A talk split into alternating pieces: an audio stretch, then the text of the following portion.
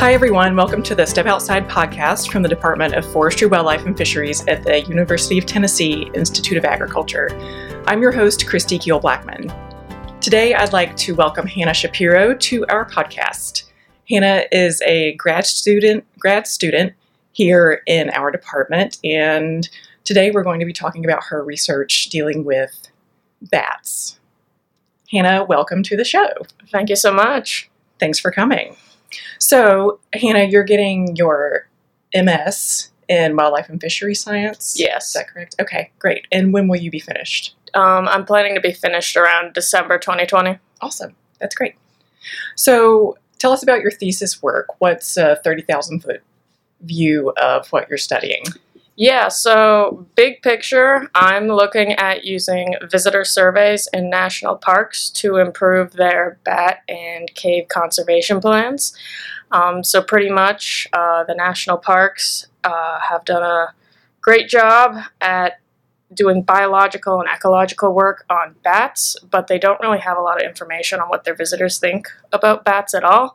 Um, and this research is becoming more important as um, a new set of cave management plans have just been released for parks and other show caves, and they want to help prevent the spread of white nose syndrome, which is a disease that impacts bat populations uh, from spreading west. So it was discovered in 2006 in uh, caves near New York, and now it has spread pretty much throughout half the country, and it just made a leap over to Washington in 2016, and they just recently found it this past summer in California. Wow. Mm-hmm. And so, for our listeners who perhaps don't know what happens to a bat when they get white nose syndrome, can you go into a little bit of the, the physiology behind that? Yeah, so white nose syndrome is caused by a fungus called, with the fancy Latin name, Pseudogymnoascus destructans, which is PD for short. So if I use the word PD, that's the fungus.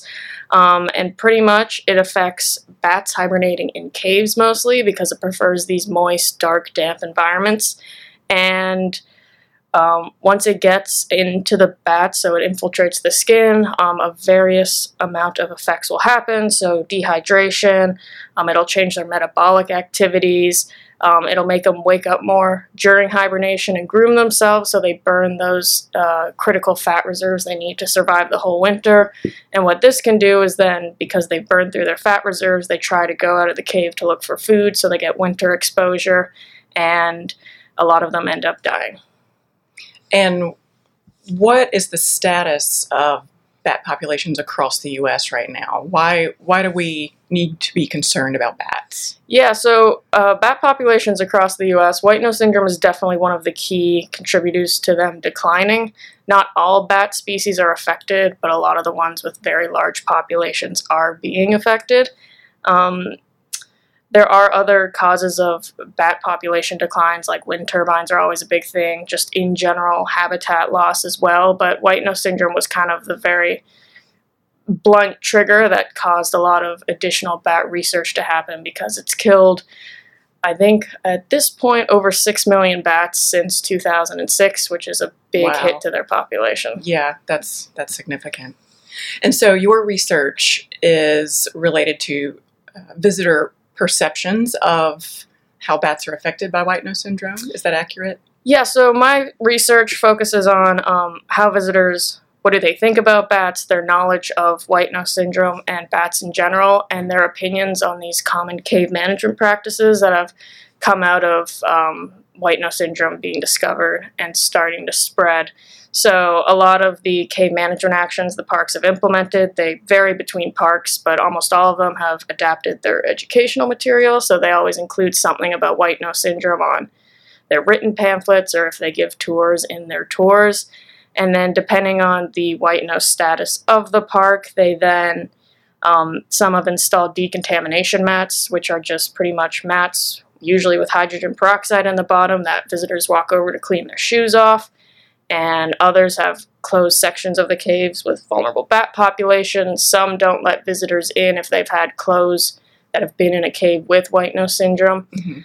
Um, so my big project is just to see what do visitors know, do visitors care, And as uh, these cave management plans keep adapting and going forward in the future, the parks now will have this information of do visitors agree? What's impacting visitors' uh, ability to actually do these cave management practices? And just in general to make sure that, you know, they're not completely impacting the recreation side of Mhm. their kind of mission statement. So, really, your research will affect management practices implemented by the National Park Service going forward. Yes, that's the plan. Fantastic. That's very impressive. So, what are some interesting findings you had when you spoke to these national park visitors? Yeah, so we spoke to uh, 1,365 park visitors in eight different national parks. So we went all over the place. We started out in Oregon. Um, so we did Oregon and California, and then we dropped down to New Mexico to do Carlsbad Caverns and El Malpais. And then we went to South Dakota for Wind and Jewel Cave. And then back east, we did Mammoth Cave, which is the big one in Kentucky, and Cumberland Gap National Historic Park. So we've gotten this mix of very popular cave parks versus maybe some more hidden gems in the national park system or local treasures. Um, so, pretty much what we found was that visitors really like bats, which is very positive. Um, research done in the 70s and 80s saw that the general public tended to not like bats and they group them together with like sharks and Mhm. other kind of animals that seem scary. So, there's been this shift, at least in North America and some other Western countries, that um, people actually like bats now, which is Mhm. great when you're great. talking about possibly adding restrictive cave management practices Mhm. specifically for bats. Additionally, we also found that a lot of people had heard of white nose syndrome before, which was very good because there was a, a similar study done by a previous master's student here, and she conducted it at Great Smoky Mountain National Park. And she wasn't looking at cave dwelling bats, but more building dwelling bats. So Mhm. when she did her study, I think it was only around 30% of people had heard of white nose syndrome. Wow. So now with ours, I believe the average was 60 to 70% had heard of white nose syndrome, and that varies between Mhm. parks.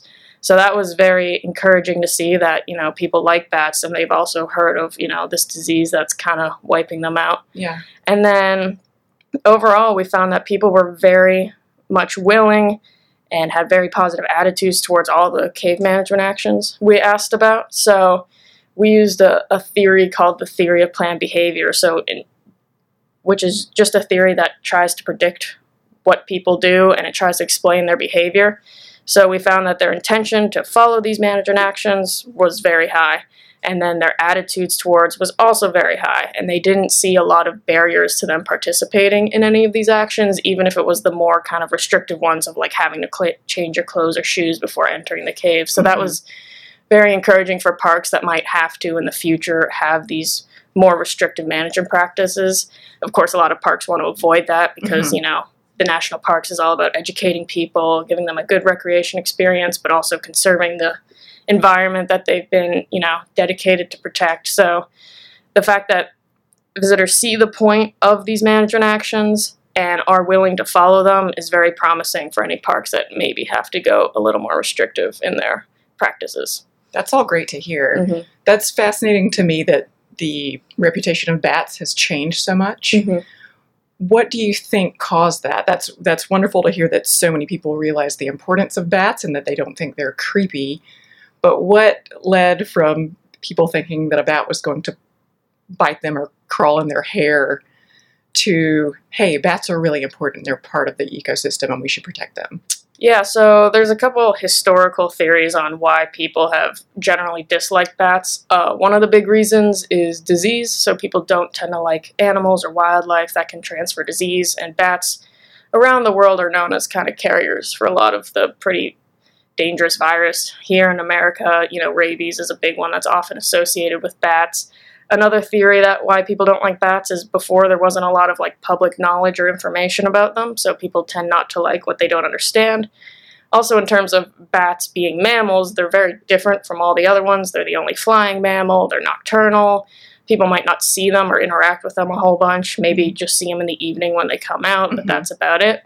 So, we think um, po- possibly the more spread of knowledge, definitely social media has helped. A big kind of factor is a lot of people have seen the, the flying foxes, which are bats in Southeast Asia, in these little like bat burritos. Mhm. They, they get them in little blankets. So Pretty change, adorable. yeah. So they're changing from kind of this like ugly, creepy to cute, is Mhm. with some species especially.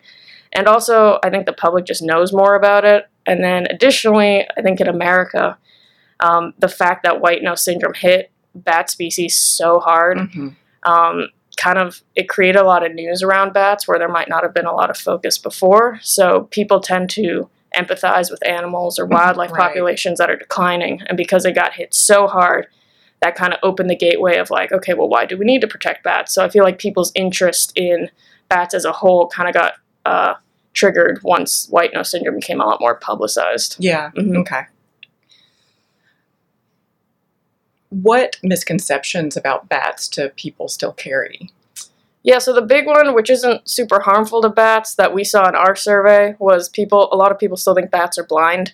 Mhm. Um, so that doesn't really affect if people like them or not. But um, a lot of people, you know, they always know that bats echolocate, so Mhm. they have eyes, but they don't need them, type of thing. Okay. So that was a common misconception that about half the people were like, "Yeah, bats are totally blind." Okay. Um, and then the other ones people had, to a lesser extent, the one about bats flying into your hair was definitely it decreased a lot, which was That's great to hear. very good to hear. I saw to calm some kids down who came to the table who are like were afraid to go in the cave because they thought bats were there and would swoop down at Huh. them. So I, I backtracked that one a little bit. Good. Um, and then the big thing with you know a lot of bats have rabies or all bats have rabies was a big one. Mhm. Um, they've done studies and they found like I think it's less than one percent of bats in the U.S. at least carry rabies. So of course, if you get bitten, you should still get checked out and get the shots and all that stuff. But But the same precautions as if you get bitten by any mammal. yeah, by any wild animal, Right. really. So, um, yeah, that was the, the. People definitely thought rabies was still a factor with bats, but not nearly as much as they used to, which was Mhm. nice to hear. Yeah, that's great. It sounds Mhm. like a lot of really great progress is being made with regard to bats and their reputation. For sure, and I definitely think because we were specifically targeting national park visitors, um, they've the national park has definitely done a good job with ones that have show caves of communicating why bats are important, why you shouldn't be afraid of them, and what you can kind of do to help bat populations in your area. So I think at least amongst the national park visitor population, they've done a very good job at making sure people leave the cave knowing that, you know, whether or not that cave had a huge bat population or not, that bats are important and you mm-hmm. need to be aware if you do go into these other caves for sure. right. So, leading off that, what would you say are the next best steps for visitors to take and also for the National Park Service to take to control the spread of white nose syndrome? Yeah, so some of the spread definitely can't be helped. Um, white nose syndrome has kind of three studied pathways. One is uh, cave to bat, so if a cave has the fungus, it gets transferred to the bat. The next one is bat to bat transmission. So a lot of bats hibernate in pretty tight colonies, so they groom each other. You know, they're they're touching each other, and then if they fly to another cave, that cave can then get the fungus spread into it. So those ones visitors can't really help at all. But the third transmission path is uh, humans to cave or humans to caves, then bats. Mhm. Um, so they definitely believe that some of the big jumps in white nose syndrome, mainly the jump from Europe to North America initially, and then there was a big jump in 2016 from pretty much eastern North America to Washington state, Mhm. was due to human activity. So being aware of what caves people have gone in is a big one. Um, a lot of the parks will have these screening procedures where they ask, you know, have you been in a cave in eastern North America in the past, you know, five, ten years? And making sure that visitors are aware, like, even if it's just a little cave, not necessarily associated with the parks, it could still have white nose syndrome. So I think awareness is definitely a big one for visitors.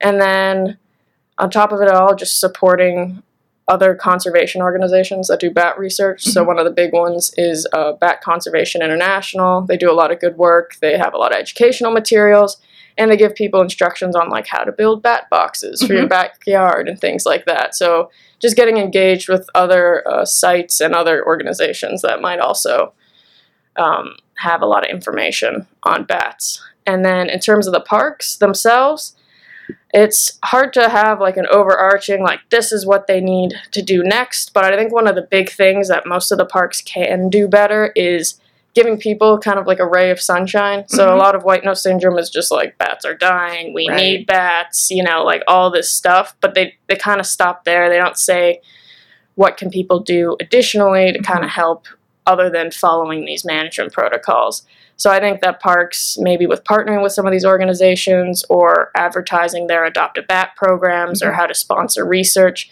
that might give visitors more of a, a ray of hope that, you know, they can do something to help Right. rather than just, yeah, I can follow the procedures, but that, that doesn't seem to be enough right Mhm. now. Yeah, and no one wants to just stand by while millions of bats are dying. Yeah, for sure. Yeah. Especially when you see the updated map and you see it slowly kind of creeping across the U.S. It's kind of a very uh, disheartening image to see. So it is. Yeah, I recently saw the updated map, and I, I honestly did not know about the spread to the western U.S., and so that was um, a really disappointing shocker to see. Yeah, so definitely when it makes those big jumps, you're just like, okay, at least it hasn't hit these states yet. But, you know, there's a lot of bats in the western United States, and scientists are still pretty unsure of how they're going to be impacted because they have a lot of different species than the eastern United Mhm. States. So there's a lot of unknowns as it continues to kind of push its way west. And with some of these bigger bat colonies, like Carlsbad Caverns has colony of uh, at least 250,000 Brazilian Wow. free-tail bats and things like that. They want to make sure they're protected or or at least they know how to handle it once if and when it gets there for sure. Yeah. Okay. Well, this has been fascinating. I could talk with you about bats all day, but uh, we're gonna start to wrap up. Is there any? Are there any last words you'd like to leave us with about your research? Are there any uh, any other points you'd like to hit for the public? Um, not in particular. Just uh, study, go online, see a little information on bats. They're pretty cool in the U.S. I know a lot of the uh, media attention gets focused on kind of the bigger bats in Southeast Asia and stuff like flying foxes. But I don't know, just get acquainted with the bats in your area, see what's out there, and see if there's anything you can do to help. Just in terms of simple, like setting up bat boxes in your Mhm. backyard and things like that. Just some small citizen science projects. Yeah, for sure. There's Yeah. always ways to get engaged um, and be safe. And I guess if you're just going to national parks, be prepared to look at their website. They have a ton of information on Mhm. white nose syndrome and what's expected of that park in particular. So if you're going to a cave in a national park, just check it out online. Make sure you're not unprepared. Um, and that's probably one of the best ways you can help the Park Service out. Great. Hannah, thank you so much for being here. This was fascinating. And you guys, obviously, who are listening, cannot see this, but Hannah is wearing a fantastic bat t shirt from Carlsbad Caverns. So oh, Right. Just imagine a fantastic bat t shirt while you're listening. Thanks for listening to the Step Outside podcast. Again, I'm Christy Kill Blackman, and please join us next time when we talk to more of our grad students about their research. Thanks. For more real life solutions provided by the UT Institute of Agriculture, go to our website at ag.tennessee.edu.